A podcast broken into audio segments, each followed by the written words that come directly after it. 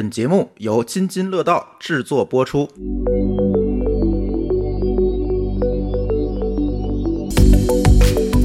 各位听友，大家好啊！这又是一期编码人生。嗯，这一期咱聊聊什么呀，小白？呃，大家可能都听说过，或者是没听说过，但是我个人觉得，其实对大家来说非常必要的一个话题就是技术影响力。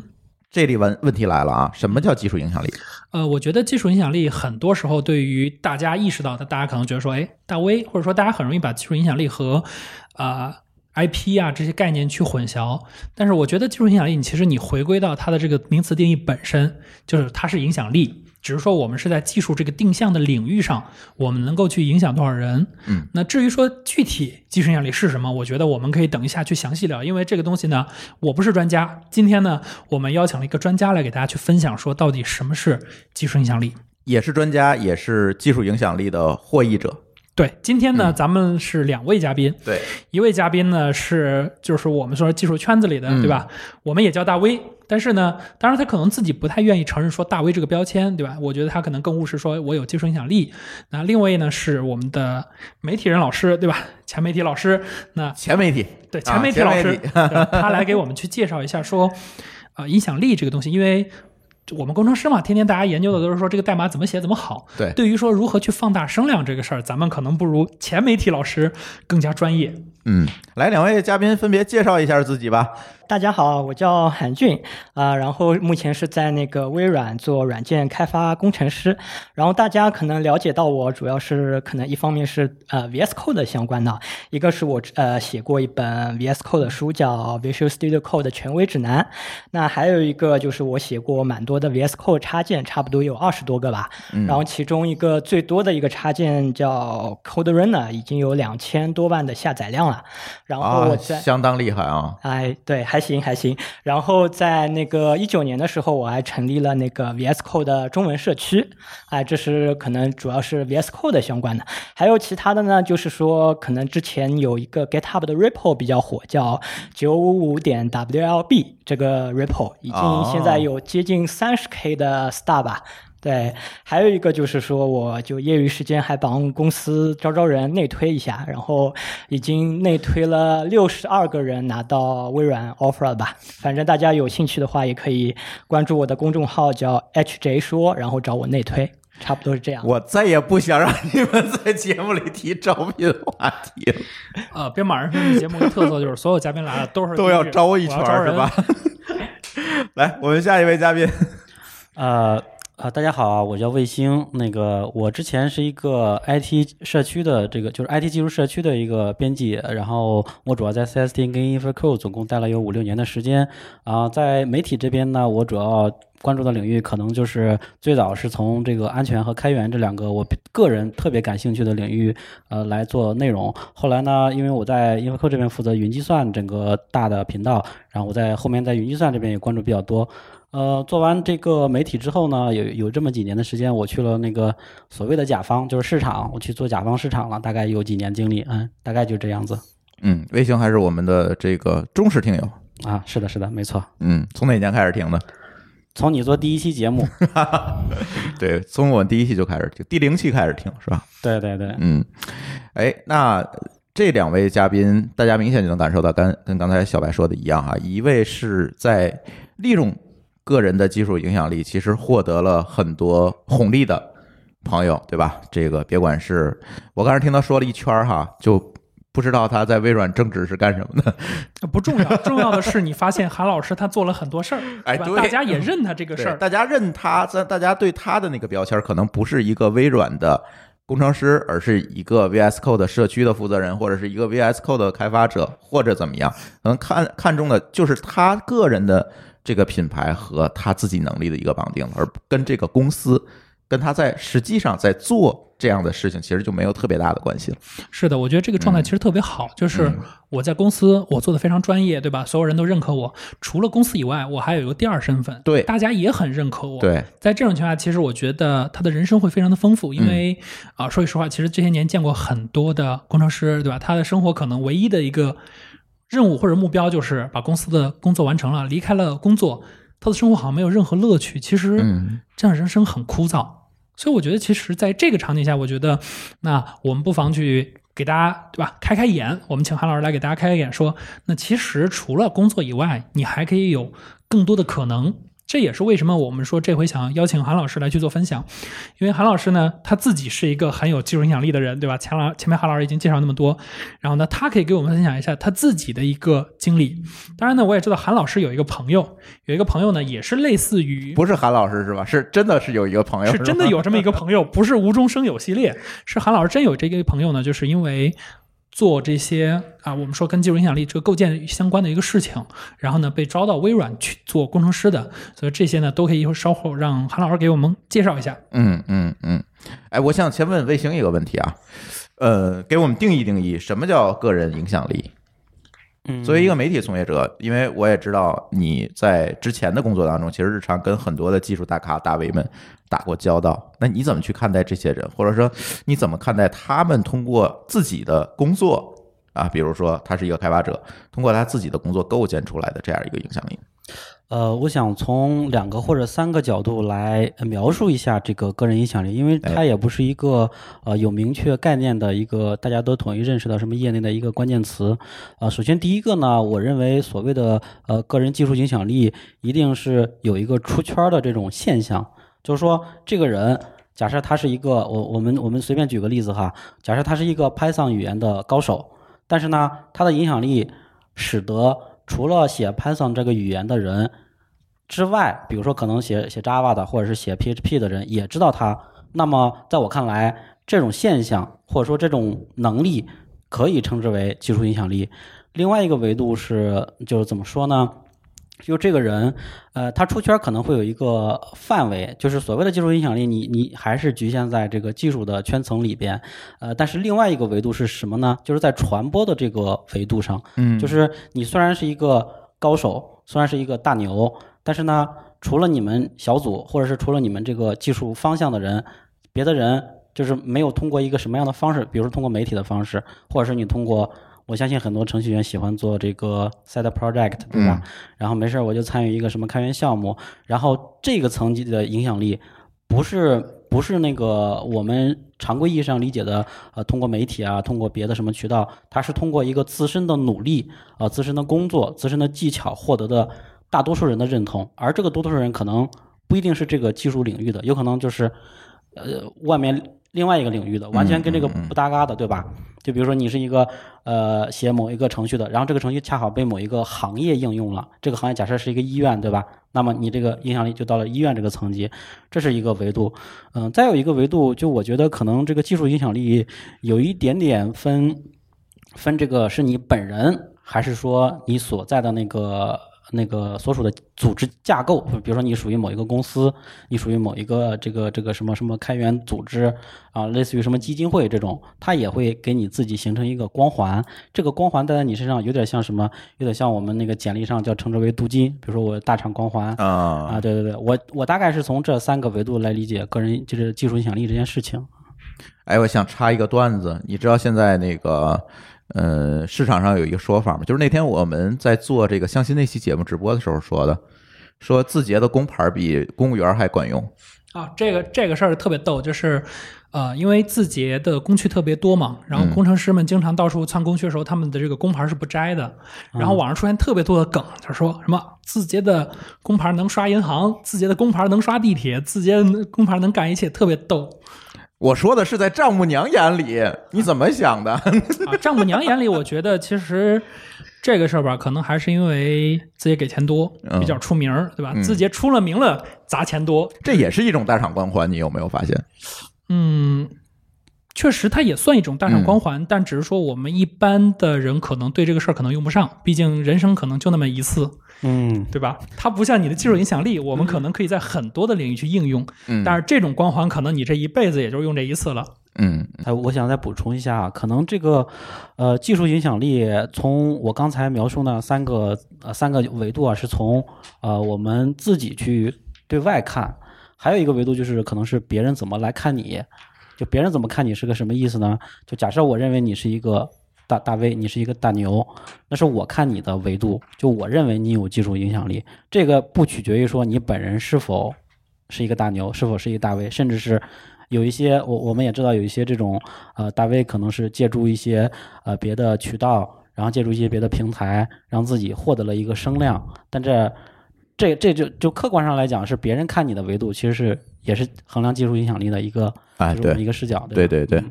就是你看别人和别人看你，对对对。嗯。嗯，有什么个人影响？因为你接触人多啊，有什么个人影响力比较成功的案例？嗯，这个就是你，就是你刚才说了这么多对个人影响力定义，但是符合这个定义的，你觉得谁最符合你说的这个定义呢？可能有这么几类人吧，嗯就是第一类人是那个特别老的老一代的程序员儿，嗯。就比如说邱伯钧，嗯。对吧？后来那个盛大创新院出来好多人，你比如说像像老许啊、徐世伟，像那个 Ben Jerry 这个 uCloud 的季新华，嗯。然后这一类人，他们是首先他们有很扎实的技术功底哦，包括像老高，嗯，就就咱们那个科技乱炖，嗯对对对对嗯，呃，老高也是一个互联网的活化石嘛，大家都这样称呼他。他确实也有很丰富的这种从业经历。就是这一类人，他首先自己自身自身的这个技术实力是这肯定毋庸置疑的。然后其次呢，他在这个行业里，他一直在这个行业里耕耘。就是说，技术影响力，呃，在我看来。嗯，你不但自身的功夫要扎实，而且你还要长久的、持续的在这个行业里，哎，对，有你的声音啊，有你的嗯这种这个痕迹啊，呃，如果说的在就是从，因为我们是文科生嘛，从文科生的角度来看，呃，说圣人的标准有三个：立言、立德、立行，对吧？那对应到我们这个个人技术影响力这边，呃，立言就是说你出去演讲，你有一些就是金句哈，现在这个互联网的金句，流传出来，或者是在业界多长时间之内会成为一个梗，这是立言。然后立德是什么呢？就可能这个人呃就是这个技术很好，然后人品也很好。这个这个技术人品可能我我也我也说不上来是怎么定义它，但是我认为哈，就是你你怎么去看待技术？你认为技术是一个双刃剑，对吧？就比如说我们经常讨论这个，嗯，每隔一段时间就会讨论一下，技术是一把双刃剑，你把它用到好的地方，这就叫好的影响力，对吧？然后你把它用到坏的地方，你大数据杀熟，这这个东西也是，对吧？啊，对，对嗯，然后这是第二个我所理解的，然后再有一个说的话，就是比较成功的，就是除了一波老一波人，然后还有一波是那个。呃，所谓我们能用大 V 这个词儿来代替啊，你可以先说，对吧？啊，它有点像，有点像那个流量明星，嗯，这个概念嗯就是嗯，呃，他突然之间，他可能因为通过某个事儿或者某个呃契机红了，对对对，通过啊。某一个爆款性的事件，他突然之间声名鹊起，嗯。呃，这也在我看来啊，这也是比较成功的。但是后面怎么样，就是咱姑且不对，论。因为它随机因素非常强，对对对，嗯。这就第一波是那个老一代的那个叫什么德德高望重的，嗯。第二波就是这个新锐突起的，再有技术影响力，就在我看来，可能就是通过一些呃第三方的平台也好，第三方的渠道也好，然后获得了一定的知名度。就比如说像电视上你去上一个电视啊，现在还有很多程序员上脱口秀呢，啊，对对对啊。对对，是的，是的，就通过一个第三方平台，比如说你通过某一个媒体平台，嗯啊，你参加某一个大会，他采访你了，然后或者写了一些宣传你的文章，嗯。类似于这种，大概我认为这三类是比较成功的一些代表吧。嗯。嗯，能不能说说代表性人物？呃第一类你说完了，第一类说完了，第啊。二类，第二类呃可能，嗯、我想想啊，第三类，我因为第二类的话，你你就是随机性太强，你可能这样不太好点点出来，我觉得有对对对对对，不是很好，可能会有一些，比如说大家自己想去吧。嗯对对对，第二类，比如说像像掘金社区这种嗯。这种上面有一些这种这个比较呃粉丝数比较多的嘛，就或者说我们嗯在微信上、微博上有一些粉丝数比较大，但是年龄比较小，比如说九几后的小孩儿，在我看来是小孩儿哈。嗯嗯，第三类的话，嗯，第三类可能会大厂的人比较多一些。因为，呃，从我做媒体的经历来讲，我早些年有一些大厂，他们是有这个类似于呃 KPI，呃，在内部如果要晋升，呃，比如说你要 P 级升 P 级的时候，啊，对对，他要考核这个，他有，这个维度，啊对对它会考核你是否在某些技术大会上做过什么什么演主题演讲，还得是主题演讲，对对对，对吧？这一类可能大厂的人就不好点名了嘛，就是大概啊大家也都知道那些人，对吧？嗯常出来刷脸的点完名咱后面节目没法录了是吧？啊，对对对，点完节目可能就要被封杀了，对吧？我我觉得只是我们分类嘛，因为你要点名的话，可能人会很多嘛，对吧？我们就分类，大概是这么几类人或者这种方式，大家也都也都能能想起来是哪些。那你觉得这个技术影响力是应该我是一个提前策划的过程，还是我一个嗯自然而然的一个过程？理论上讲，它它它的诞生是一个自然而然的过程，嗯但是呢，到后续到后续这个所有人，嗯，尤其是一些组织开始重视这件事情的时候，它就会变成一个呃需要人为去呃，就像就什么人靠衣裳马靠鞍，酒香需要去包装的。对对，酒啊香也怕巷子深，因为确实有这个需求。就比如说我们公司想招人，然后呢，你想招人，人家高手人来不来？你去九八五、二幺幺去校招，人家学生凭什么到你这来？对呀、对吧？嗯那你说我得做我的影响力，让人知道说我的技术在业界里边研究这个啊，至少我在产业界我是很很很厉害的，哎，这样的话才有这个需求。嗯，那韩俊，你当时能够说一直到今天能够建立自己的这种个人影响力，而且做的会非常好，你觉得你当时有一个提前的策划，我就我就想去做一个。嗯，行业里的这个大 V，咱就姑且按大 V 这这个去叫法去去说，其实跟大 V 还是有很大的不一样的哈，这不是一个公域上的这个事情。所以你当时是有这么这么样一个规划，才决定去做一二三，比如我去写书，我去贡献插件儿，我我去在社区去做一些事情，还是说你是先做这些事情，最后发现这是一个结果？嗯，我觉得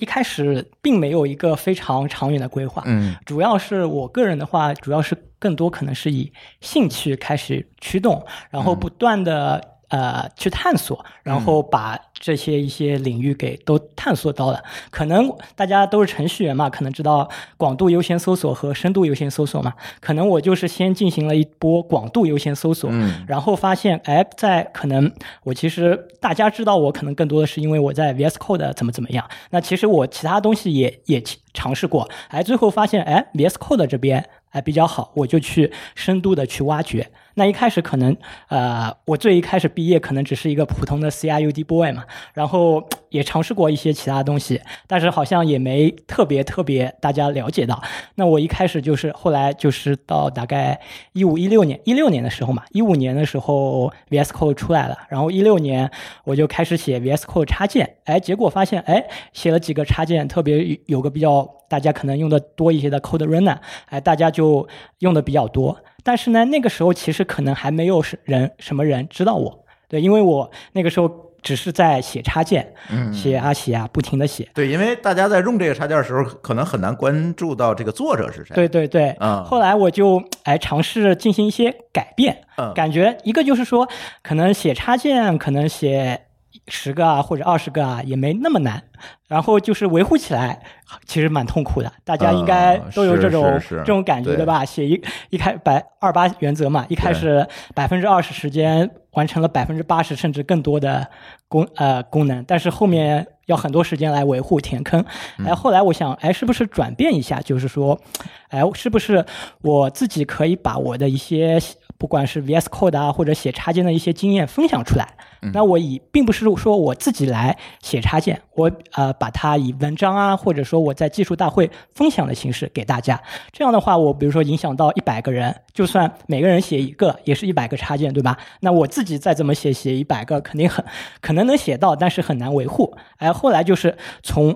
写 VS Code 插件，我就变呃开始变成在知乎上或者那个那个那个公众号上进行一些输出，可能是视频啊、文章，而且在这个。阶段，我其实也也采用了一个先广度后深度的一个方法，就是说，其实这种自媒体或者说那个写文章的平台有很多，其实我一开始可能尝试了十几个，其实我会观呃观察一下，我同样一篇文章一文多发嘛，然后一篇文章我发十几个平台，来看看阅读量和效果。怎么样？哎，后来发现我可能我这个文章的调性啊，或者怎么样，比较适合知乎和这和公众号上面的阅读量比较多。那么因为呃，可能其他平台虽然可能是复制粘贴嘛，但维护起来也比较麻烦。我就主要还是 focus on 在这个公众号和那个知乎的平台，哎，就不停的写啊写啊，发现就是哎，知乎现在有七万多粉丝啊，公众号那个 VS Code 玩转 VS Code 公众号有五万多粉丝，就这样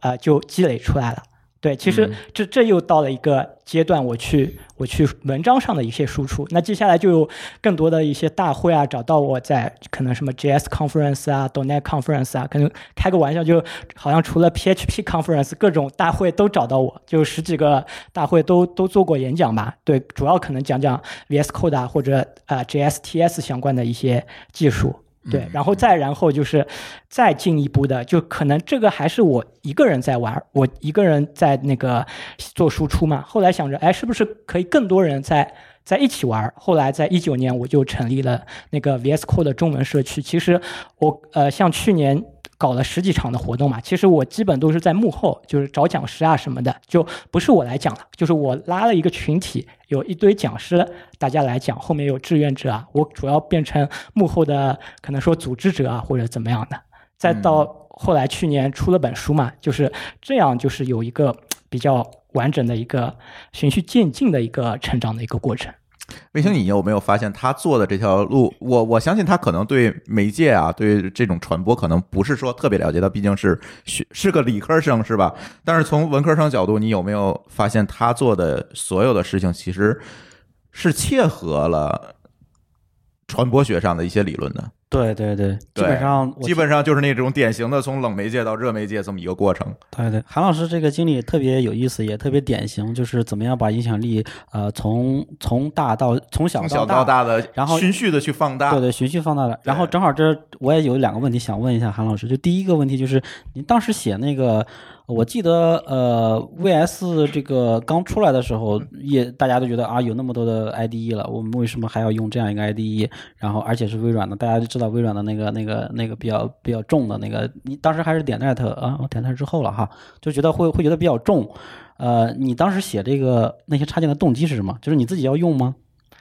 呃，对的啊，首首先我问一下你，你说的是 VS Code 对吧？V、啊、VS Code 和 VS 是两不是个东西。VS Studio 是不是，就是 VS Code，因为它推出这个这个这个 IDE 的时候其实很晚了，而且业界有很多啊，别的对对别的对对啊，对对对，是的，一个就是说，呃，先先回答，就是说，其实我个人在微软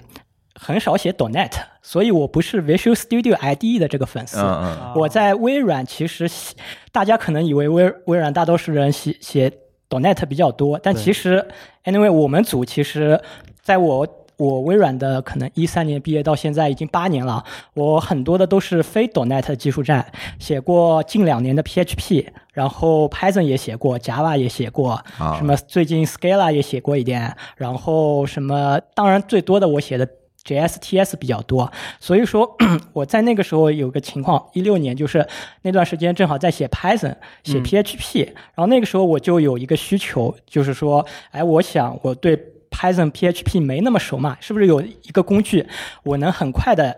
呃运行我的 PHP 或者和或者 Python 的代码啊，然后然后我那个时候已经开始逐步用 VS Code 了，然后我发现那个时候好像没有一个比较好的，它本身没有这个功能嘛，对对然后也没有什么比较好的插件来实现这个功能。特别有有有一个需求，我是希望它比如说一个 PHP 或者 Python 代码几百行，我想跑其中的十几行的代码。嗯人那个跑那个代码片段，哎，好像也没有。这个这个就是我自身的一个需求出发来写了这个 Code Runner 插件。所以我我写那个插件，其实一开始，呃，一个目的之一就是为了我自己用，还有一个我是希望，哎，如果能能给大家用，然后大家都喜欢也挺好。所以我一呃，到目前它已经应该支持了五十多种语言了，但其实我一开始就大概为了快嘛，就支持了八到十个主流的语言，然后就花了小半天时间吧，就写出来了。后来一 release 出去，哎，发现很多人下载，然后我自己也用的比较爽，就不停的添加功能啊，添加新的语言的支持。对，嗯嗯，这其实跟那个所有的起点就是大风起于清平之末是都是一样一样的。那么就是我想问，还有就是您后来写完这一个插件之后，又写了几十个，那几十个也是你平时工作中要用的吗？呃，有些是呃，因为可能有些在公司的一些项目只是一些 internal 的项目嘛，可能就就感觉写了就自己的那种怎么就是说自豪感或者那种、呃成就感啊、嗯成就感就很小哎，然后我发现写 VS Code 插件方呃会有很多人来用，这个成就感我觉得是比较大的一个驱动力在当时，所以我那个时候就有些是自己的需求，还有一些我可能去啊、VS Code 的 GitHub issue 上看，哎哪些功能他们没有做到那个 ID 呃它那个编辑器本身里面，我去我去把呃它作为一个插件来实现。嗯，就有点有点像那个 Stack Overflow 上面的热心答题的答主，发现你这个问题 OK，来我帮你解决。哎，对对，是的，对，那我们说完韩老师自己的经历，其实就像我刚才说的，因为韩老师呢，他有一个很很有意思的朋友，我觉得这个朋友的经历呢，也是一个很有意思点，因哎，你为为什么对他朋友这么感兴趣？因为我一直觉得啊 那个事儿，我一直觉得他不是真的，就是你很难想象说有一个人。就是因为做了这么一件事儿就被招进去了，但是韩老师呢，刚刚跟我确认了，确实有这么一回事儿。对，我也有点好奇啊，就是大部分你如果是在开源项目里边，你贡献代码，可能他会把你加成 commit，这就就不是加成那个叫 con 叫那啊个叫，maintainer maintainer，对对对，嗯啊，我可以说一说，其实对这个朋友，其实我们认识很久了。其实他和我都是一三年校招，他叫吕鹏啊，可能因呃国内的有一些开发者应该会了解到。然后他和我都是一三年校招进微软上海的微软闵行，对。然后在一五年的时候，VS Code 不是刚呃 release 嘛，然后差不多是一五年年底、一六年年初有可以大家可以开始写插件了。它是呃比较早的，可能说最早一批开始就是开开开发那个 VS Code 插件的人。然后那个时候他开发了一个 Ruby 插件，然后写的非常不错，然后这个就成为了他去 VS Code 团队的一个敲门砖。哦，对，而且这个，而他的运气可能说运气呢，或者说他实力也比较好，就是说，其实，在同时啊，就是一六年年初，呃，有另外一个外国人也在开发一个 Ruby 插件。但是呢，他没有吕鹏写的快，可能吕鹏比他就早发布了那么一两天，然后他就抢占了一个先机，然后成为他加入 VS Code 的团队的一个敲门砖。对手速还是很重要的。是的，是的，所以就是我一般写插件也是就可能一两天，这个你抢第一个第一啊个是非常重要的。对对对对其实除了他还加入 VS Code 团队的还有几个人也是因为插件进去的，因为他还好算是等于说从微软插件进去，我总听着这么可怕。就他是从微软上海转到微软西雅图嘛，嗯还有其他两个，一个就一个是那个 VS Code Python 插件的一个作者，啊他其实也是一开始个人开发的，然后后来写的比较好，下载量那个几百万上千万了吧，后来呃微软把它招进来，也是招到 VS Code 组，然后这 VS 个 Code 起来那个时候，正好 Python 也是非常火对对，嗯然后这个插件也变成微软官方的了。啊。对，是的，还有一个应该也是因为插件的原因，他做了一个比较好的 Git 的插件，叫 GitLens。这个我用过，嗯，他是 GitLens 应插件的作者，对，然后他现在也是到了那个呃 VS Code 的团队。对，嗯其实你看，微软很喜欢从自己的这个生态的开发者当中招一波人进去，官方干活儿，对吧？我觉得这个事儿其实包括和我们去聊开源项目一样，其实现在大家已经开始很习惯于说，我通过我的生态的贡献者去招人这件事儿。包括我们看到，其实像泰迪 B，其实他们在做这个事儿上做的是非常专业，他们就是从数据库的这个 maintainer 里面去招人，发工资来去做继续维护。其实现在这个事儿已经好像变成了说一个业界的一个共识，就是我要去从我的这个项目的周边生态上去挖一些人过来。嗯对我觉得这个事儿其实是一个很典型的一个，呃，算是技术影响力也好，还是技术能力也好的一个实证。就是我们过去说，我们大家很多时候做的事儿，可能都是企业内的，对吧？我们做嗯 internal 的事情，那这个事儿其实不外显，别人不知道你能做什么事儿，不是别人不知道你做了什么事儿，不是别人不知道你的能力是怎么样的。但是你可能你通过去做插件也好，你可能你去做一些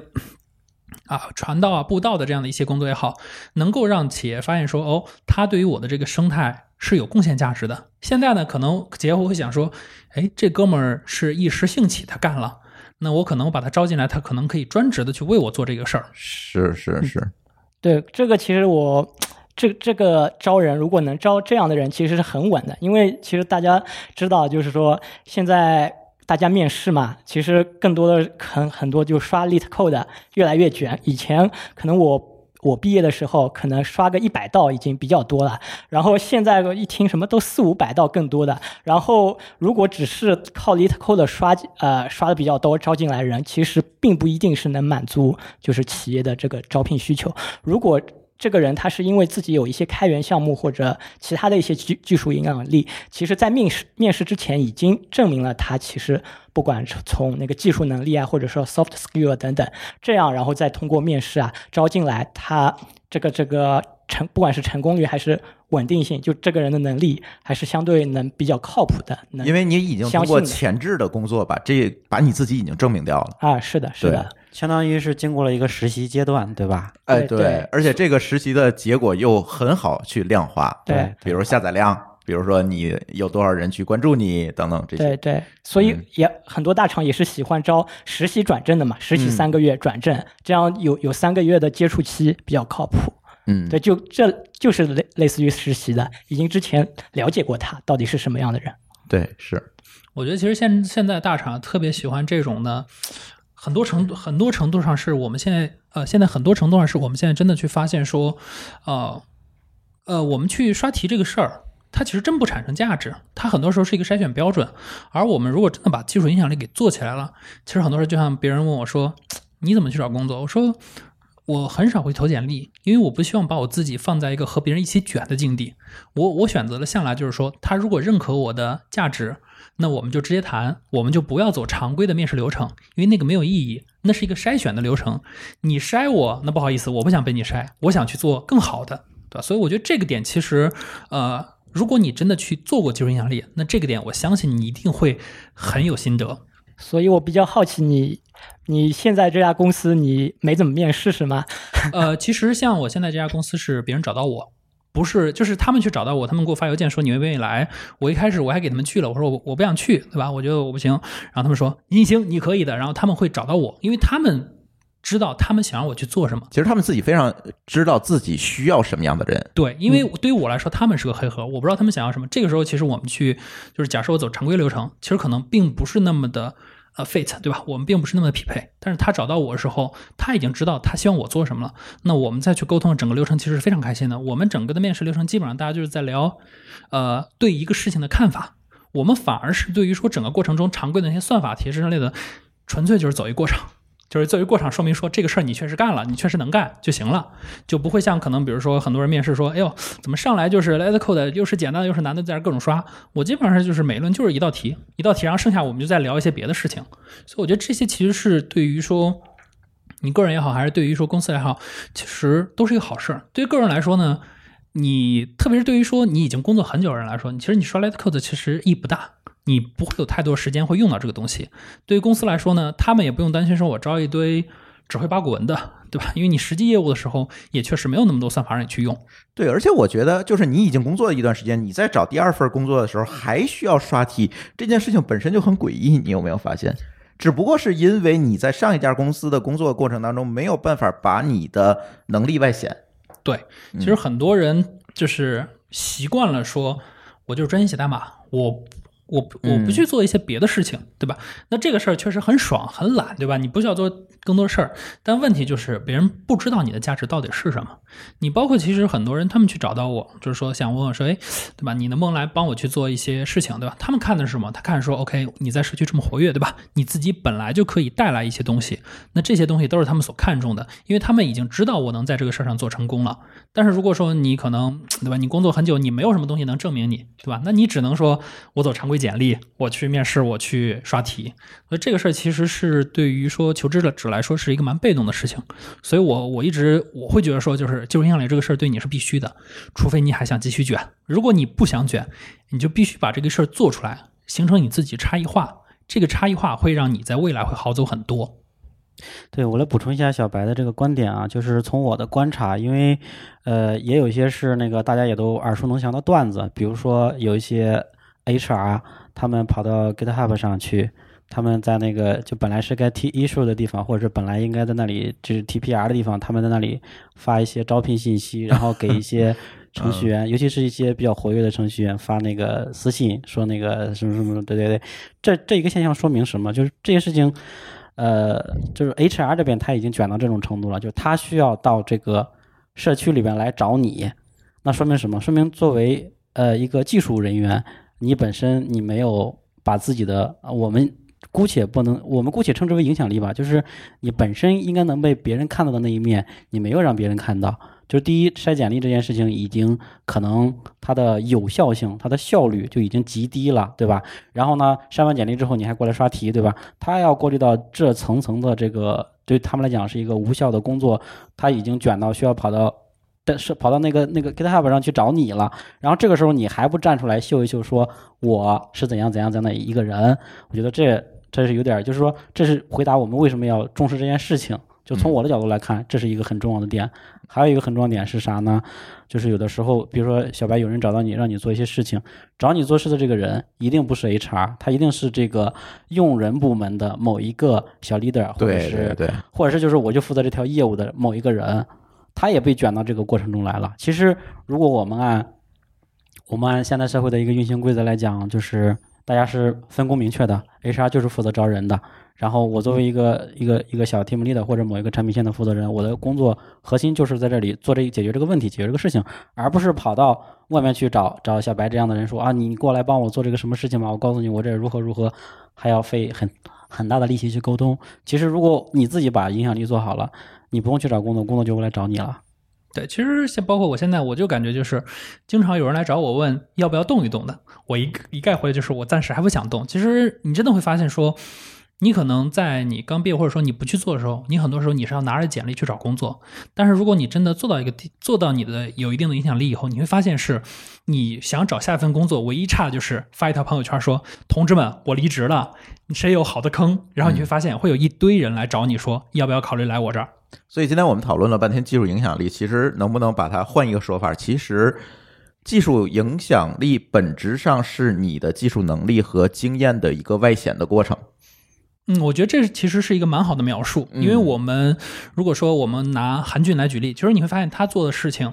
除了技术外，他做了很多把自己的这些经验外显。他不管是说我去写书也好，还是我去写文章，我去做传播，对吧？这些其实都是把他过去自己在写代码的经验给抽离出来，哎，传播给更多人，让更多人知道说我可以做这件事儿，我能够把这件事儿给做好，对吧？那这个过程其实是一个很，就是我们说的话，它其实蛮精准的一个描述了。嗯，周总刚才这个这个定义，我觉得是很教科书的一个定义，就是告诉你呃这个定义的内内内涵和外延分别是什么。然后这个可能大家会读起来会说啊，很教科书。那我再给你来一个比较呃比较另一个另一个，就是有从价值点上去解读这件事情。这个我看技术影响力，它毕竟就是说它还是一个力，对吧？这个力是什么呢？它是有方向性的。就在我看来啊，任何一个作用力它都是有方向性的。也就是说，你做技术影响力，你的你能提供的东西，它就是一个产品或者是一个服务，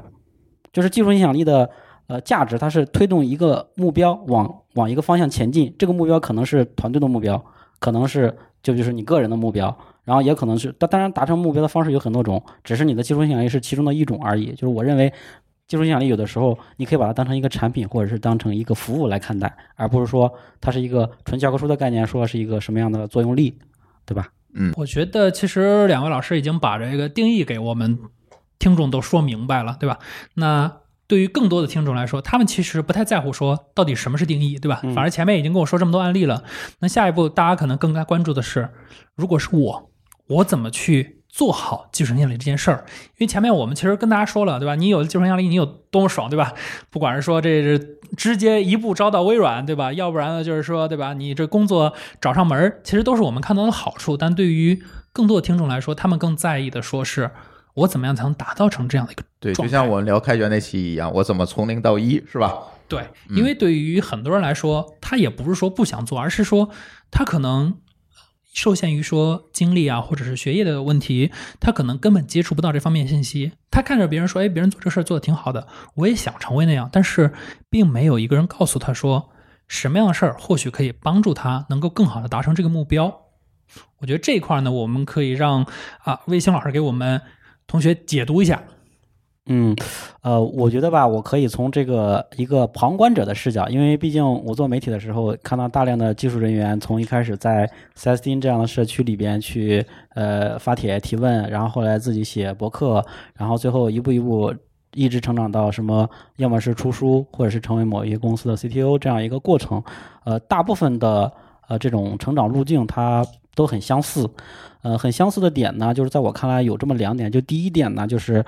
呃他对自己的定位是比较清楚的。就第一点就是定位很清楚，就是我是一个技术人员，我要在哪个方向上啊、逐渐成长。这是有的人喜，有的人喜欢后端，有的人喜欢前端。从技术里技术上划分嘛，就是我喜欢就写后端的，我就喜欢写前端的。然后，但是定位一定是清晰的，你不能说我今天这个前端我还没写熟呢，我我发现后端很火，我就去学后端。然后我后端本来是个后端程序员，我写着写着写着，我突然发现哇，现在前端这么火，我要去学前端。但是你的你的学前端的目的是什么？对吧？或者说你你为什么要去学前端？你难道是想在前端成为一个很有影响力的这种这种，就是它会是你职业生涯里边比较重要的，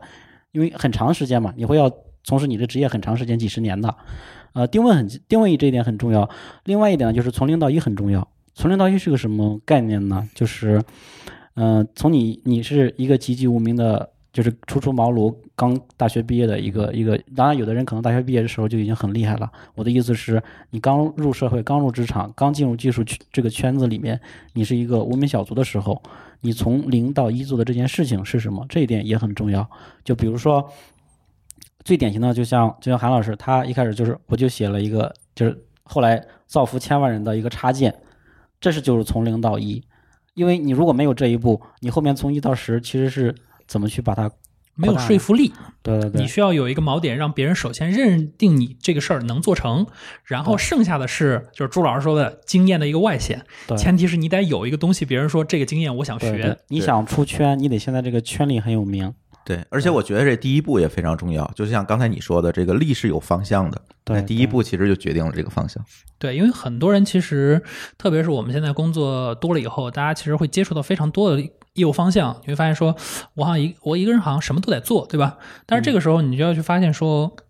什么都得做是工作的本身，哎，对，但是工作本身不意味着它就要变成你的一个技术影响力的方向，你还是应该找到你自己想要去做的那个方向。甚至你假设你的工作是呃你的技术站是后端的，但你就对前端很感兴趣，你可以业余时间玩 side project 呀，是的，对吧？假以时日，你真的在 side project 上做的很很棒了，那你的技术影响力没准就在那个地方，对吧？是的，你比如像我就是这样，对吧？你看我毕竟是做运维出身的，然后后面呢是靠前端火起来的一个人。嗯，对，无心插柳。有的时候确实是这样，呃，而且建立影响力真的跟个人兴趣的关系非常大。如果这件事情你没有兴趣的话，你其实是很难非常持续和持久的去输出的。对，因为其实对于做技术影响这技术影响力这件事儿来讲的话，其实最难的就是零到一这个阶段，因为这个时候往往你是拿不到任何的回馈的，你很容易因为这个事儿没有任何回馈，然后就弃坑了。那这个时候你就会发现，很多人可能就是在不断的从零到一。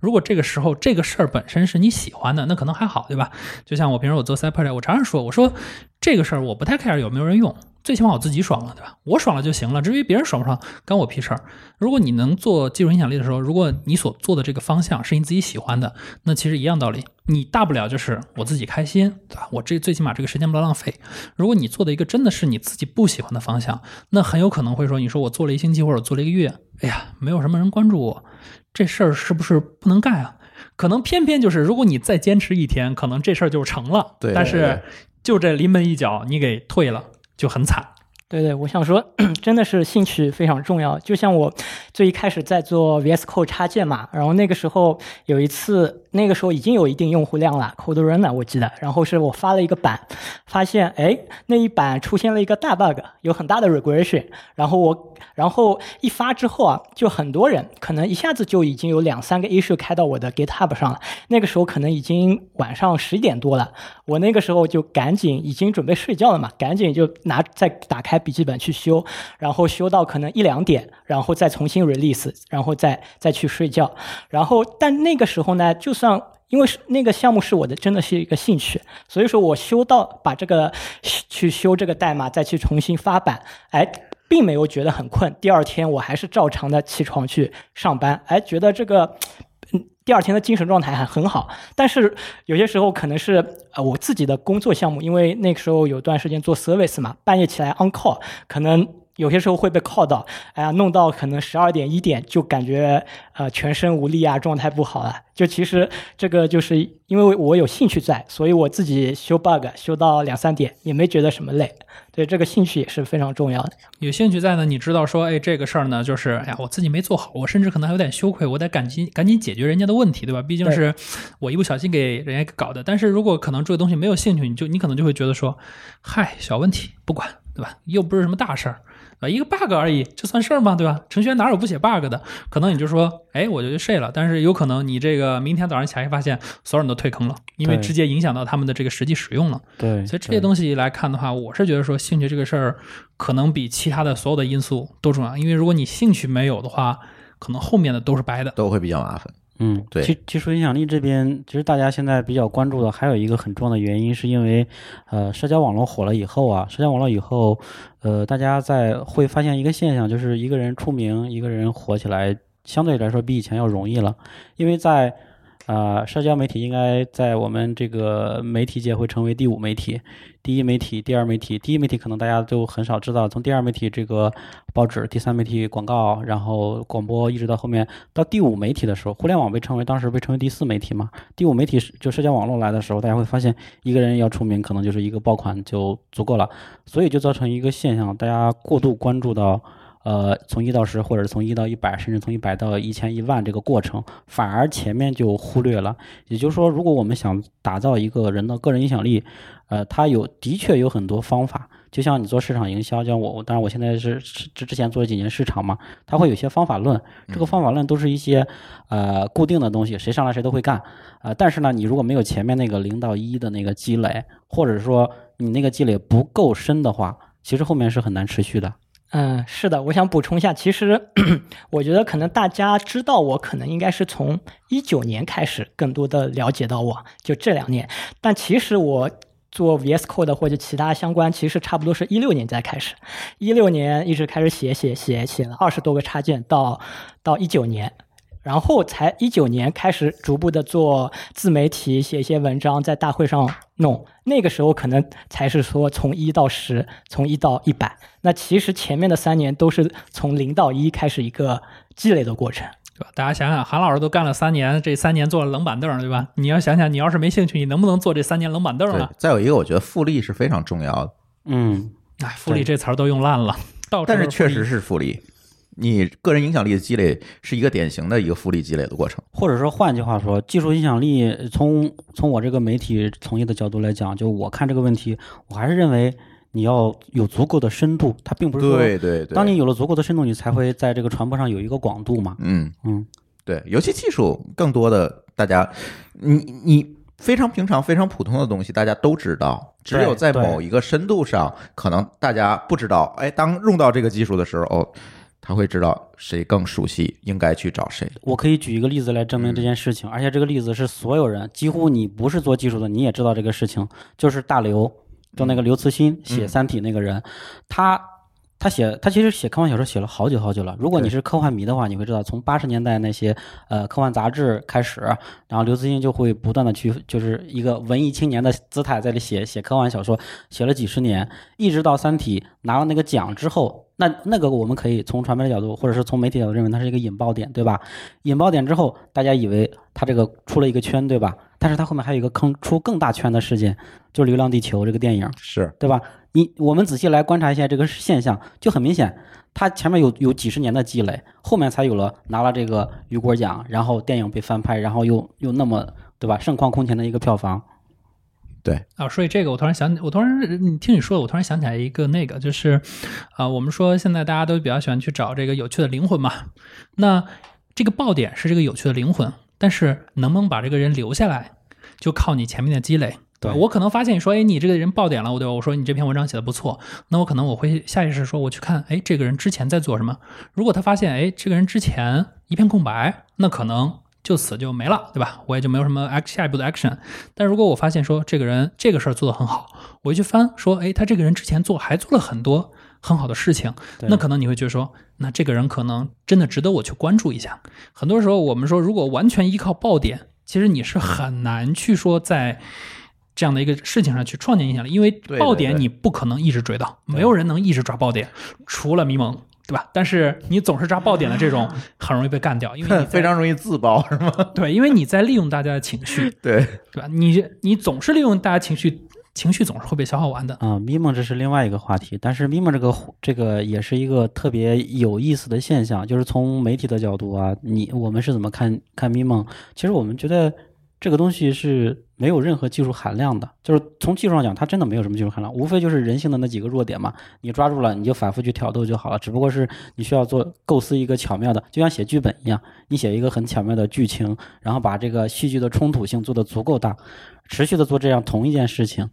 嗯，但这件事情它是不可取的，就是从从我们做个人技术影响力来讲，这绝对是不可取的。对，因为你的个人技术影响力是一个跟随你终生的事情，对，它不像咪蒙，它是跟你个人绑定的，不是跟你公众号绑定的。对咪蒙呢，它其实它本名也不叫这个，对吧？它咪蒙它这个公众号挂掉，人家该照样该开课开课。其实刚才是魏阳老师说的时候，我突然想起来，就是其实咪蒙这个事儿，从某种意义上，它其实也是一个。呃，技术影响力的一个印证，只是说他放在他这儿可能叫个人影响力。就是咪蒙，他这个号被封了以后，他去开课了，他去教别人怎么写这种文章，对吧？他一直在不断的去挑逗别人，他一直一直在证明说我可以做这个事儿。然后后面大家就说信他说好，他这个人确实可以做。然后人家后面就开课说我要去教你们做这个事情，对吧？对当然开课这个事儿我们不论，但至少我们说可以看到他通过他的这个不断的输出，让大家认可说他确实有这个能力把这个事儿给做出来。嗯，小白说的这个，就像我们刚才一开始提的那个技术的双刃剑，就是我们把它用到好的一面，它是这样的一个结果，我们是认为这是有影响力；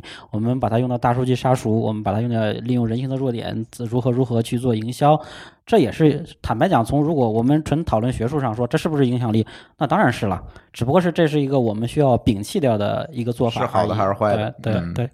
特别是这个事儿跟你个人挂钩的时候，千万不要去没事儿挑逗人情，因为对吧？这个是你不能天天改名儿啊，对吧？所以这个事儿，我觉得对于每个人来说，我们还是要去选择这些更稳的路，没有必要去追求这项的一时的增长，因为你的人生还很长，而这个人影响力是跟着你的人呢。你人死，对吧？这个影响力就算消了，而且很有可能你人死了，影响力都没消。对在这种情况下，给自己留一个万世骂名，不太划算。嗯，那是不是可以给大家一些具体的建议？现在如果想从头开始建立自己的个人影响力的话，应该做什么呢？其实有很多种方法，是吧？写文章也好，对啊，像写插件儿也好，贡献开源项目也好，嗯，大家觉得怎么样一个途径更适合大家从零到一的去做这件事儿我？觉得韩老师可以先来聊一下，因为他从一个技术人员角度，就至少从一个资深的技术从业者的角度来讲，他认为哪些事情做出来是他比较认可最有影响力，对对他会比较认可这种影响力。嗯嗯嗯嗯，我主要说几点吧，就是几个，一个可能就是说你有自己的开发自己的 side in 呃 side project，那就比如说我的例子，其实我呃其他也开发过一些，但是就是说比较成功的就是 VS Code 的插件嘛，然后当然其实呃我觉得就是说这个过程啊，就是。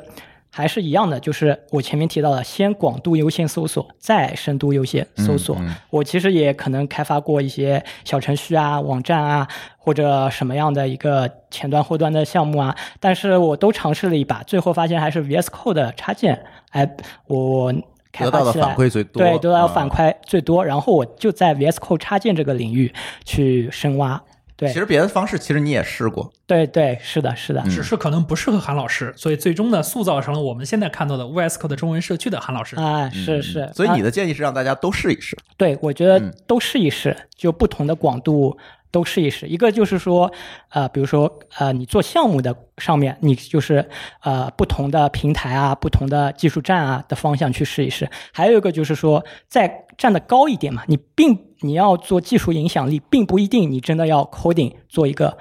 project 出来。是是，你可以把你的技术作为文章、作为视频、作为等等等分享出来。像我的话，可能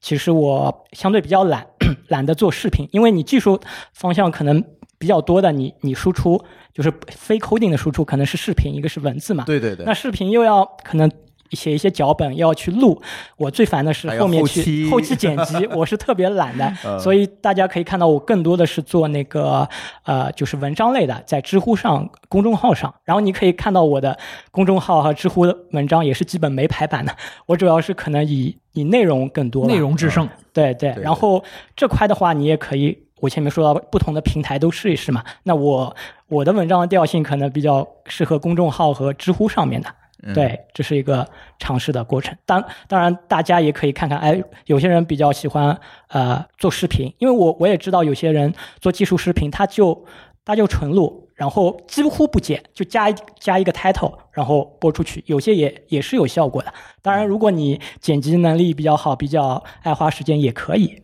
对吧？嗯，而且我觉得各个媒介都有自己的生命周期，在这个生命周期里面，在当下什么样一个媒介能够给你带来最大的一个促进，其实也是有道道。对对，这个话题我我其实一直就是想说，呃，如果去做技术影响力，因为呃市市面上啊，市面上有各个媒体平台，然后各个这种。呃，也可能不能称之为媒体平台的，比如说像问答社区这种，像知乎之类的，呃，他们也有意去去捧一些作者啊，去扶持一些去嗯造一些星啊。呃，在这个过程中，就我认为你做技术影响力，就韩老师刚才讲的那些，其实都是从呃做完了从零到一之后，要做从一到十的这个尝试。但这个尝试呢，就仅限于就韩老师的经历说，我的精力不够，或者说我有一些东西我不想再去花我的时间。然后这些后面的事情，其实应该交给更专业的团队去做，哎对吧？比如说你交给媒体啊，交给一些其他第三方啊，呃，我可能会总结一些比较比较小的 tips 吧，就是我我认为有一些比较呃可以。呃，从简单到复杂的一些方式可以供大家参考。嗯，就首先在我们看来最简单的，就比如说我是文科生，我觉得最简单就写文章啊。哎，对，什么也不需要。对你，你嗯只需要你只需要把你的东西写成博客，写成什么这个能能在就至少做至少你写的跟你的这个技术领域有关的 SEO 优化做好的，你那个文章在那里十年二十年，只要它没有被删掉，当有一个人来搜某一个东西，找到你，正好你解决了他的问题的时候，你的影响力就在他的心里埋下了种子。嗯，这是第一点。但是呢，我又接触过很多程序员，发现他们特别讨厌写文章，说你这个写文章对我来说太难了，对不对？但是这个因为写作本身是需要被训练。写作本身，对对对，它是一个经过一个训练的过程，嗯，而且有的时候，说坦白讲啊，我觉得有些程序员写的那不叫文章，叫文档。文档，甚至有的连文 那叫档，笔记。对，连文档都有的都算不上，因为你要考虑一下你的受众，嗯，就是你考虑你的受众是谁，以及你的这个受众，他看到你的这些呃留下来的，就是圣因圣人立言立德立行，你你要立言，然后别人看到的形式是什么，我们也要紧跟形式，对吧？以前问答社区火的时候，我们跑上去回帖子，然后博客火的时候，我们去写博客，然后视频火的时候，就有人做视频。做视频，对，如果未来某一个时间，呃，哪个哪个东西火了，你就去做它，比如说做直播。也是可以的，你不需要，你不需要剪，也不需要进行那个很复杂的操作，你只需要把你的屏幕，然后录屏出去就可以了。对对，推嗯流出去、这就可以了。真第一点就是一定是你要要做一件事情，让你自己的成本会比较低，同时你要跟上这个时代。所谓跟上时代，就是现在哪个平台哪个流量会比较火一些，你就往那靠就好了。然后第二个呢，就是真的是要写一些开源的项目，或者是在我看来是要写一些代码嘛。这个是你的硬实力。硬实力有一句话说得好啊，这句话在程序员界广为流传，就 “talk is cheap, show me the code”，对吧？嗯你你你无论怎么说，你先把代码拿过来，大家一看，就是我不知道程序员有没有这样一种感觉。我作为一个呃文科生，我们以前读书的时候就读，因为我学中文的嘛，我们读的一些书。明显读的多了，你会感觉有差异。不同的作家，有的作家你会觉得，嗯，他的文章写的很干净、很工整，写的这个，嗯，读起来很爽。但是有的作家让你读来之后，就就如如同喝酒一样，他他会让你觉得拍大腿，就是你要拍腿，哇，这个东西写的太好了，写的太棒了。我有这种感觉，因为你读世界名著，跟你读这个，对吧？一些乡土作家写的东西，甚至跟读郭敬明的那那完全，对吧？是吧？那那完全躺枪这个了就，对对，完全不可同日而语，就是没错没错。对对对，然后写写一定要写一些开源项目，而且是你自己比较关心的、比较喜欢的方向之所在的。再有一些吧，就我觉得是一定要考虑到，比如说你现在录视频，你录完视频之后，它是不是具有可搜索性？嗯你要考虑这个问题，因为现在针对视频的搜索，目前。呃，搜索引擎这个技术上好像还不大友好吧？至少图片的搜索就不是很友好。嗯，你你只能通过关键字对这个这个 out 对它的描述，对吧？去搜索。你如果想想以后做你的影响力，这段时间大家都在看这个直播，看这个什么在线课堂，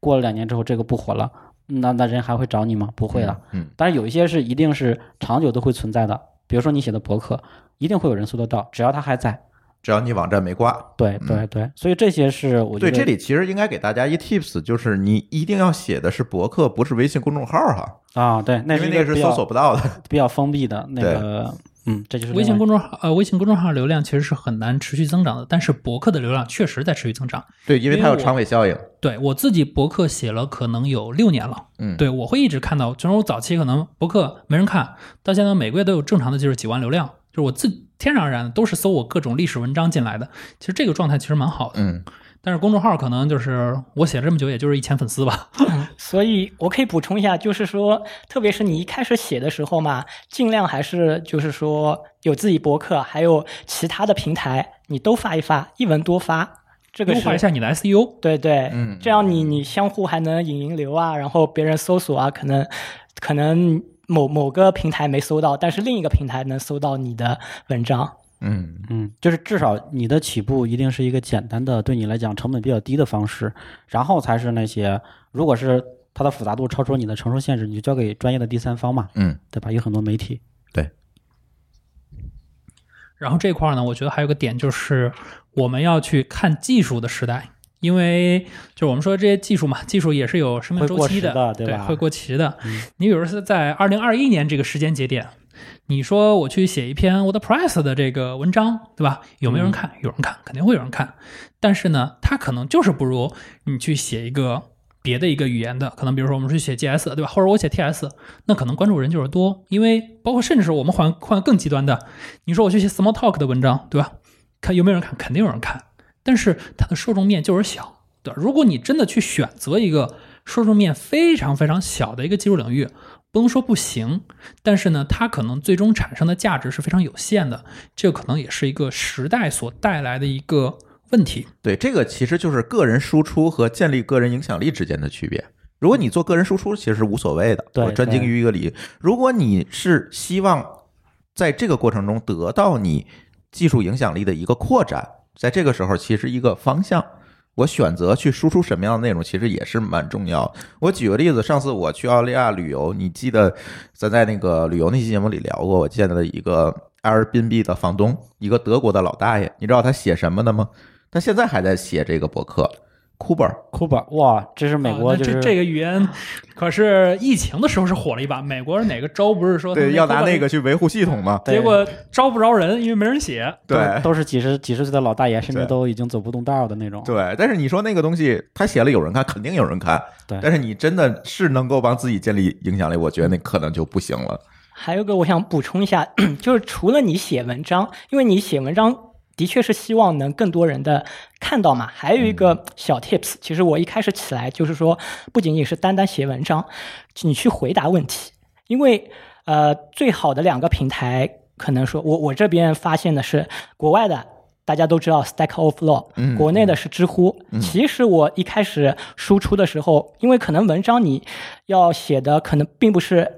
一天或者半天能写完太费事儿。太费事儿。嗯那有些你其实找一些问题，你去精准的去回答，把可能就几句话或者小小半篇，你就能去回答它。它其实是命题作文，，而且这些问题它本身的 SEO 就本身的流量就很高。对，尤其知乎在国内的这个搜索引擎国内国内是知乎，然后国外是 Stack Overflow，是是是，而且甚至有一些问题它并没那么难，就嗯比如说我最最早一开始流量怎么起来的一个方法就是，你比如说你去 Stack Overflow 上找，有很多非常简单的问题，比如说 VS Code 怎么 run Python，VS Code 怎么 run Java。你难以想象，其实这些问题其实有非常非常多的流量。其实我正好有个 Code Run 插件嘛，我就说啊，你可以用这个插件怎么怎么样，然后非常简单的几几句话，花个几分钟就写好了，顺便还安利一下自己的一个技术产品。嗯对的，对，对，说起做开源项目，然后我突然又想起来一个事儿，就是做开源项目呢，很多人其实是没什么灵感的，就是说，哎，我也想做这个事儿，我也想去硬实力，但是我好像不知道我该做什么。其实这个对于很多人来说就是缺灵感嘛。然后我提供一个视角，就是因为我平时呢，我经常会跨很多技术站去看各种各样语言，包括项目之间的差异。那这个时候我发现其实有一个很有意思，就是你会发现在不同的编程语言之间，它里面其实有非常多的 gap 的，而这些 gap 其实对于每个人来说。你都是一个很好的一个机会。举个例子，我们说以韩老师在做的 VS Code 这个领域为例吧。那编辑器这个领域其实历史上是有很多的，包括 TextMate，包括 Sublime，对吧？那一个很好的方式就是你把 Sublime 的插件 migrate 到 VS Code，你迁移过来，你提供一个迁移，这其实是一个很好方式。第一，你可以让过去在使用那些插件的人。马上变成你在这个新的平台上用户。第二呢，你也是在补充这个平台上的一个空白，而不是在和大家去做一些很同质化的东西在内卷。所以这块呢，我觉得其实呃想扣一下，我们之前有一个有一个想要请的嘉宾，但是因为一些行程原因他没来的，就是说郭书玉，对吧？郭大喵。然后呢，他做的就是他在 Flutter 上面去做了很多 demo，对吧？他可能就是把之前他做安卓的项目，然后呢迁移到 Flutter 上，提供了这样一个 demo。那对于说学安卓的人，然后他有想迁移到 Flutter 的时候，他可以直接从那个项目直接迁移到这边来说，其实是非常好的。包括我自己，其实有些时候我也就会在想说，呃，如果我想要去在某一个领域，我想去做一些事儿的时候，我就会去看，在他这个同样领域，在过去大家都在做什么。你比如说，举个最简单的例子。我们说现在大家就是从有好多人从 P2P 跳到 Go 浪嘛，我第一反应就是说，这帮人他们最该干的事儿是什么？是把他们在 P2P 里面用过的最好的插件先拿到 Go 浪里面翻一翻，有没有同款？没有同款自己写一个。这样的话，你们第一，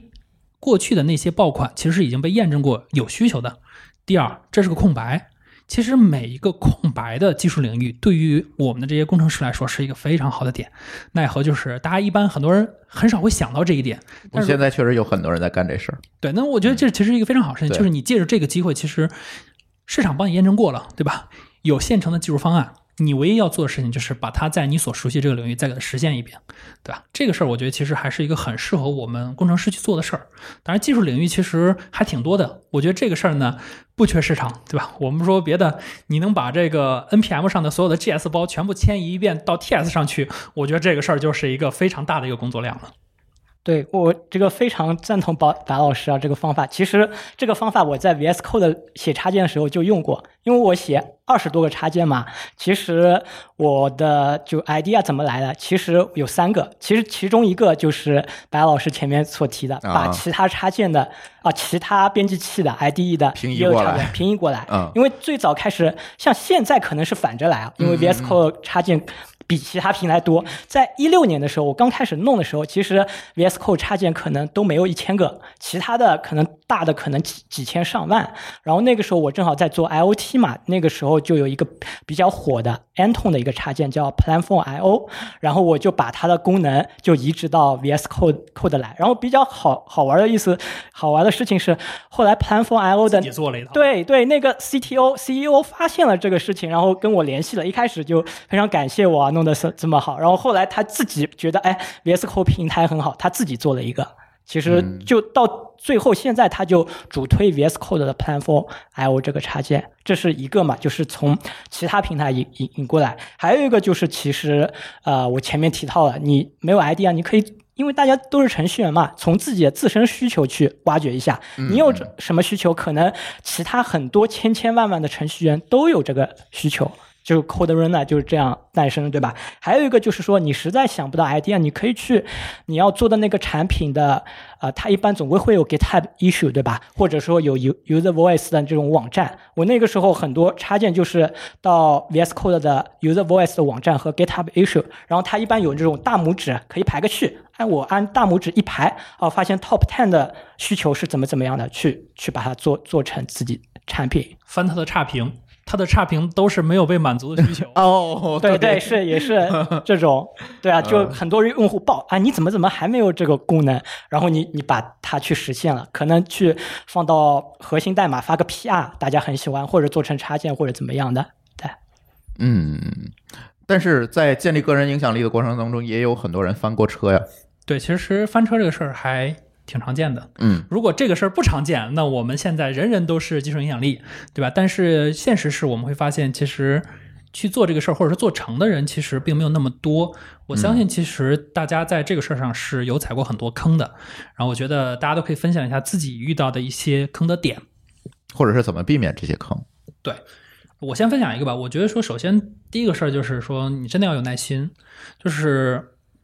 这个事儿它不是一个很简单的事儿，你就不要预期它能够用一个很短的时间能做成。你心里一定要把自己预期调整，说这个事儿就是一个长期的工作，我要花很长的时间和精力来把它做成。如果说你不能够持续的去给别人产生价值，去建立信任，你想靠很短时间去建立信任，那一定是很难的。我们自己去信任别人尚且不是一个很容易的事情，我们凭什么认为我们能够很短的时间去获取他人的信任呢？魏星老师能不能给大家介绍一下，从这个传播学的角度，如果我们去看这件事情的话，你想有效的建立个人影响力，在这个过程当中，就像刚才我们讨论咪蒙这个案例一样，是不是应该会有一些显而易见的问题要避免？对对，是有一些比较明显的，或者说不推荐大家去做的一些事情嘛。就首先，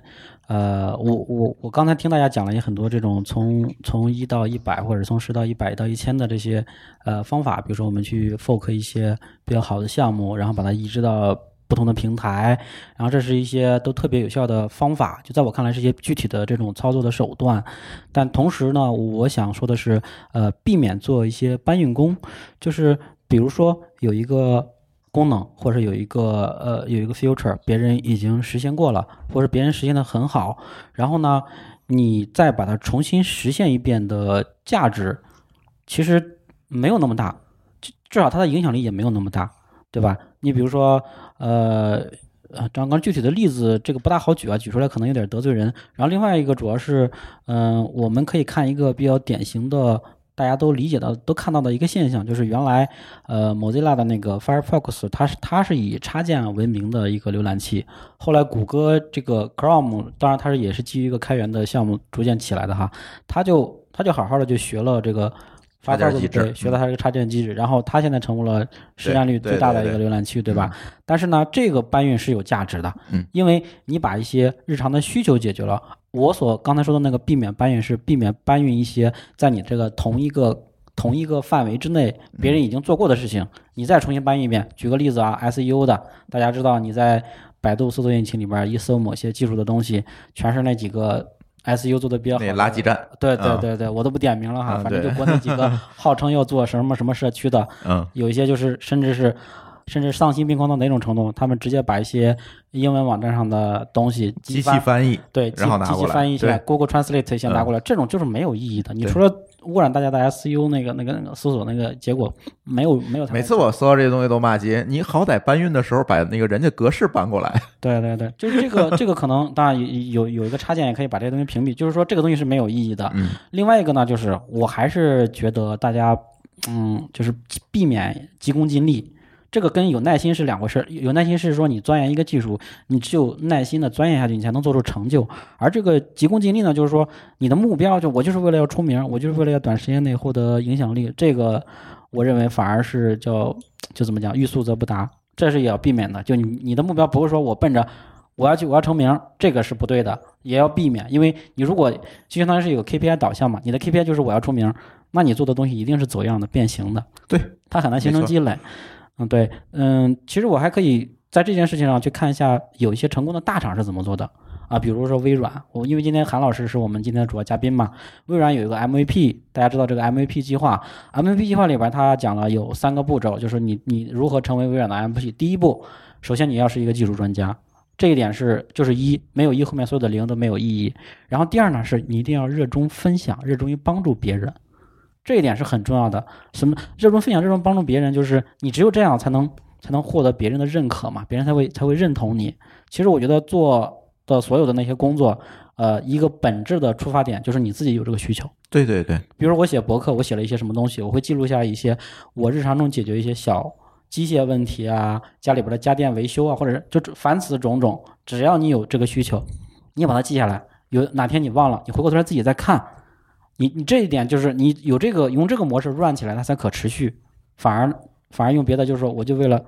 我们也知道很多回答啊，你去问他全是 copy 的某一个，全是 copy 的某一个，自己都没有验证过那个结案那个那个答案，反而还是错的。所以这种就完全没有意义。现在大量的这样的内容充斥在互联网上。对对，嗯对我给魏老师补充一下，就是他刚才说搬运工这个事儿，让我想起来，就是齐白石，对吧？齐白石老人他补说过一句话，他说：“学我者生，似我者死。”你如果是学了别人的东西，你说这个事儿好，我加以改进，那这个事儿是大家欢迎的。但是你说你原样抄过来没有意义，最终只会死。我觉得，呃，如果说我们说话不够严谨，对吧？或者说我们不够有影响力，我觉得齐白石老人家他的这句话，大家应该是能够更认可。对嗯，对，甚至你可以放眼看一看，咱们讲国内这些这些比较牛的互联网公司，然后比较牛的产品和业务，你出海你可以到国际舞台上跟人比一比啊。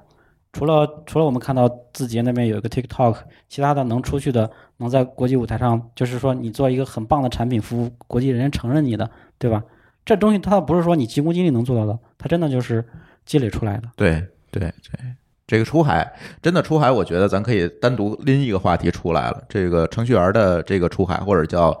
呃软件产品的出海，其实是挺大的一个话题。这个事儿现在可是一产业啊，那不是说我们今天聊着聊着就能顺嘴给聊完的。对，没错没错。其实我们举这个例的意思是说啥呢？就是所谓的个人影响力，你要经得住考验，无论是无论是时间的考验，还是说外面大环境这个的考验，对吧？是是得立得住。对，嗯嗯，啊，我就啊，我来说一下，可能在构建这个技术影响力的这个过程中的要避的坑吧。我可能主要说一点，就是说，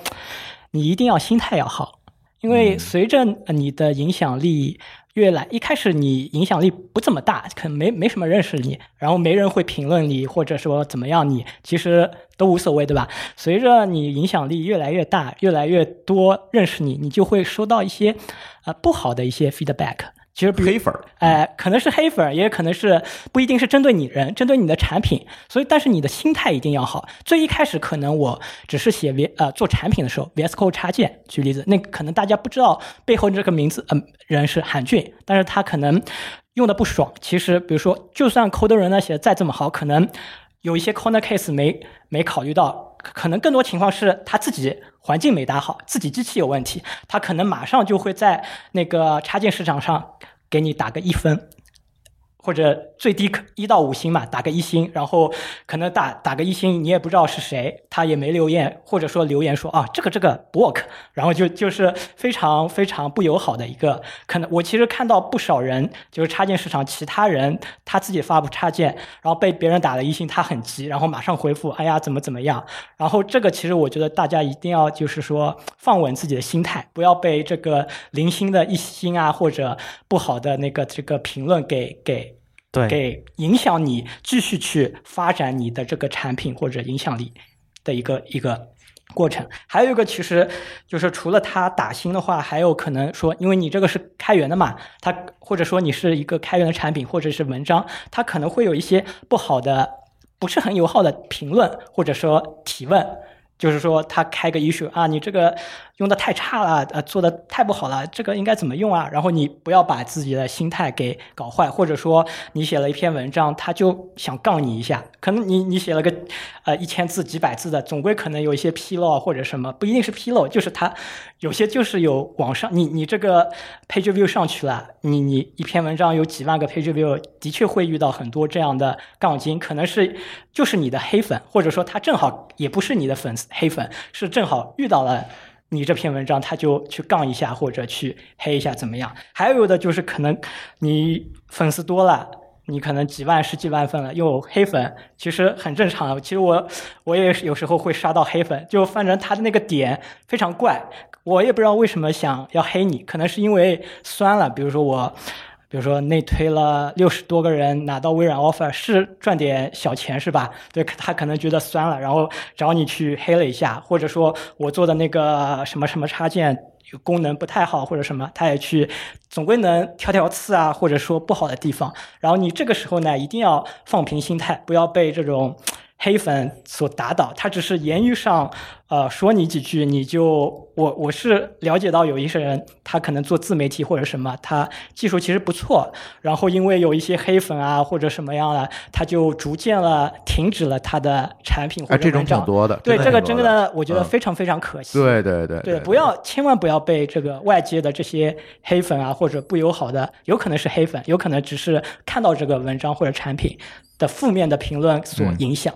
呃，这里我想化用我们之前知道一句话，就是我们常说有一句话叫“呃，被误解是表达者的宿命”，对吧？那对于我们来说，就是被打差评是我们做产品人的宿命也是我们做播客人的宿命。啊！大家其实只要你再去产出内容，一定会有喜欢你的人和不喜欢你的人。对对对如果说你所有人都喜欢你，那你可能只有是你只可能是一种东西，那就是钱，没有人不喜欢钱。对，但是只要是你不是钱，那大概率总会有人喜欢你和不喜欢你。你只要去支持那些让喜欢你的人更喜欢你，至于那些不喜欢你的人，就让他们随风去吧，不用太过于在意。或者你反过来思考，你有黑粉了，甚至于有很多黑粉，说明你厉害了。你厉害了，你红了，对啊，这也可以就是呼应到我们刚才提到那个 Mimon 的这件事情嘛，就是 Mimon 其实他他会巧妙的利用这些东西，就比如说那些攻击你的黑粉，他可能就是就像我们其实技术圈里边这个风气很不好啊，比如说老有人喜欢引战。啊，对吧？关于什么谁是最好的语言，哪个 IDE 是最好的，哪个现在框架是最牛的，这种事情没有意义，因为你你你这个东西能产生什么价值给到别人呢？所以这件事情也是我觉得，你如果真的想做个人影响力，你尽量不要去做这一方面，要跟人非要争个是非，或者说非要去引战，通过这种引战的方式让自己报得大名的这种做法。这个事儿可能会让短时获得流量，但它是你长期下的埋的一个坑，可能会在未来给你引爆掉。我觉得其实我们把呃坑也好，还有这些路线也好，包括韩老师也讲一些自己的经历，其实我们把我们能讲的东西，其实都已经告诉大家。反正都摆在大家眼前了。对我们能够说的就是，无非就是我们自己的一些感受。至于说你能不能真正的去构建你自己技术音量，其实还看你自己，对吧？我们说的再多，你只要说我不干，对吧？那这个事儿还是白的。你只有自己去努力，说，哎，我一点点去把这个事儿做起来，慢慢的这个东西自然而然就是你的了。如果说你不去做，对吧？或者你三天打鱼两天晒网，那这个东西没有也是一个非常正常的事情。更重要的还是大家自己去动手去做，现在开始去把这个事情开始做起来，然后慢慢的在未来的某一个时间的节点上，